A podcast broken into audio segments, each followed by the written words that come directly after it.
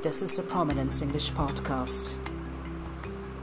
I would like to thank each one of you as you being very patient listeners all around this journey with my 38 different episodes of the Prominence English podcast. I do not know how to be so much thankful in saying that I will always be there and keep recording these supple capsules so that you all can remain entertained. It is from the bottom of my heart I would like to thank you all again. This particular episode of mine today is going to talk about the specimens of narrative essays. I've got some handful of these specimens with me, which I'm going to read out.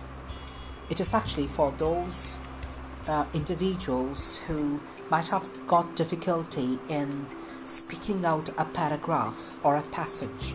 It's because most of us, as non native English speakers, run short of vocabulary. So, today, my main motive is to equip you with the use of the easiest vocabulary in order to talk about the entire passage or a paragraph. Let's begin first. My first theme is based on a street quarrel the previous evening, while passing through one of the marketplace, I saw a large crowd gathered in front of the shop of a journal merchant.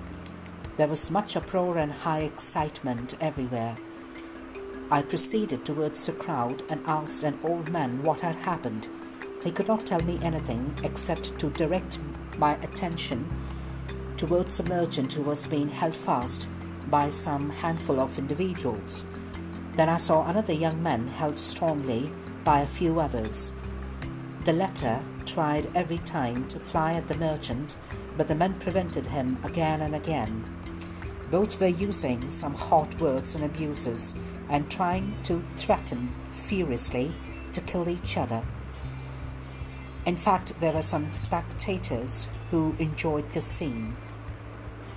They were the bystanders who had been standing there for at least 15 to 20 long minutes. Some of them were urging them to fight it more, but others were kind enough, trying their best to pacify them. The people were making a great deal of noise, and in the confusion, I could hardly make out the cause of the quarrel. At last, a young man standing beside me told me the whole story. It wasn't just a miniature scuffle, rather, it was a very difficult quarrel, which actually started creating a very dangerous brawl. The cause of the quarrel was that the, one of the young men had abused the merchant by calling him a cheat. This irritated the merchant so much, who retaliated with a stream of abuse to him. Hot words were exchanged between the two. From hot words, they came to blows but soon a crowd gathered there, pulled them apart. Now the quarrel was taking a serious turn. As generally happens in a quarrel, people were beginning to take sides. The particular community individuals were inciting the young boy, while another individuals of another caste were siding with the merchant. A venerable looking old man appeared on the scene and smelling that this little quarrel might develop into a communal conflict, calmed the feelings of both by apologizing to them for the rude behavior shown by the one to the other. This seemed to pacify them and put to shame those who were egging them on. In this way, the quarrel came to an end and the crowd melted away.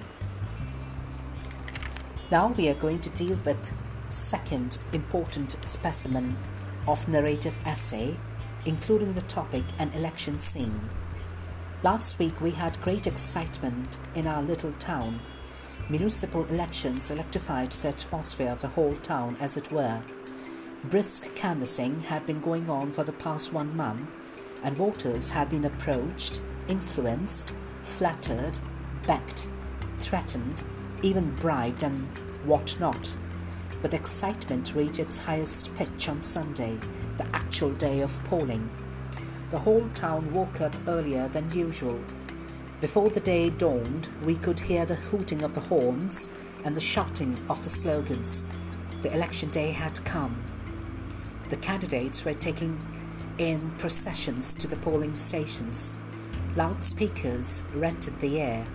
Motor cars, tongas, and other vehicles could be seen hurrying to and fro, bringing crowds of voters and unloading them at the polling booth. Even the poorest voter felt his importance. He was approached, entreated, coaxed, and influenced in a hundred and one ways. The voters were entertained with fruit, sweets, and iced drinks at the polling station. There was a great rush for the last votes. There was a regular tug of war between the two candidates of our ward or constituency. Each of them wanted to capture and block all the votes of one of the particular caste living in one of the specified colony near our street. In the evening, the votes were counted and the election result was declared. The elected candidates were profusely garlanded and taken out in a procession through the streets of the town. This was the Prominence English podcast. Thank you for listening.